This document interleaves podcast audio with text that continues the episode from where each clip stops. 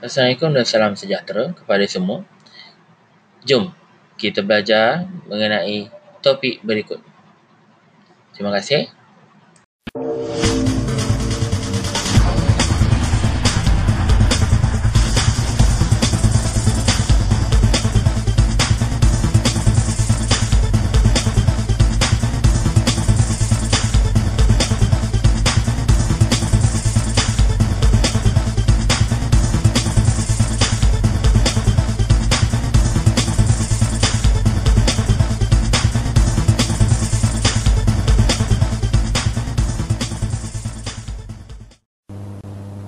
Hari ini, cikgu akan mulakan pengajaran dengan sebuah cerita. Ada sesiapa yang berminat? Baiklah, mari kita menonton bersama-sama. Pada zaman dahulu, ada seorang penjual garam yang mengangkut barangan jualannya menggunakan seekor keldai. Pada suatu hari, jambatan yang biasa digunakan untuk ke pasar telah roboh. Maka si penjual garam pun mengambil keputusan untuk meredah sungai bersama-sama kaldai dan barang jualannya. Setelah selamat menyeberang sungai, si penjual garam mendapati garamnya telah hilang. Si penjual garam berasa sedih. Menurut pendapat kamu, siapakah yang telah mengambil garam penjual itu? Sebenarnya, garam tersebut tidak diambil oleh sesiapa garam tersebut telah larut di dalam air sungai. Apakah yang dimaksudkan dengan larut? Mari kita dapatkan jawapan.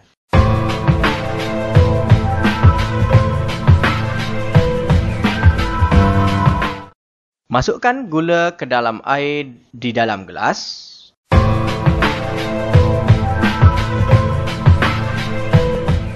Kemudian, kacau larutan sehingga gula tidak kelihatan.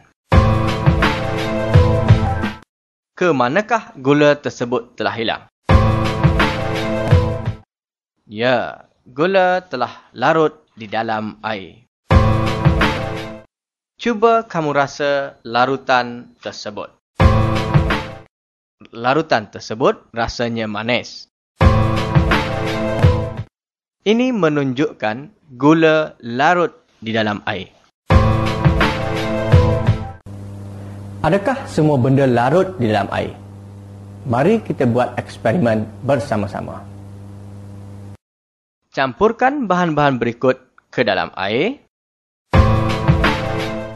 Lipatkan kertas turas kepada empat bahagian. Kemudian letakkan di dalam corong turas.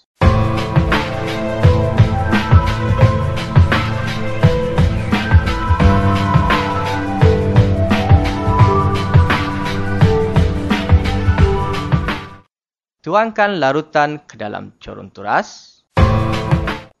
Perhatikan baki yang ada pada corong turas dan juga air yang telah dituraskan ke dalam bika.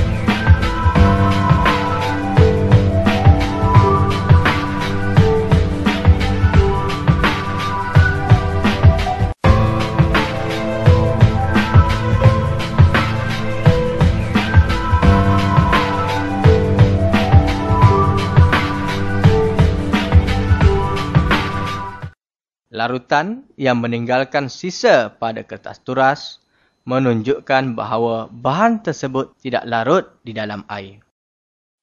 Larutan yang tidak meninggalkan sisa pada kertas turas menunjukkan bahawa bahan tersebut larut di dalam air. Mari kita lihat bahan apakah yang larut dan yang tidak larut di dalam air. Kemudian kita masukkan ke dalam jadual berikut. Bahan yang larut di dalam air, bahan yang tidak larut di dalam air. Sekarang, murid-murid sudah dapat membezakan bahan yang larut dan bahan yang tidak larut di dalam air. Sehingga bertemu kembali, selamat belajar.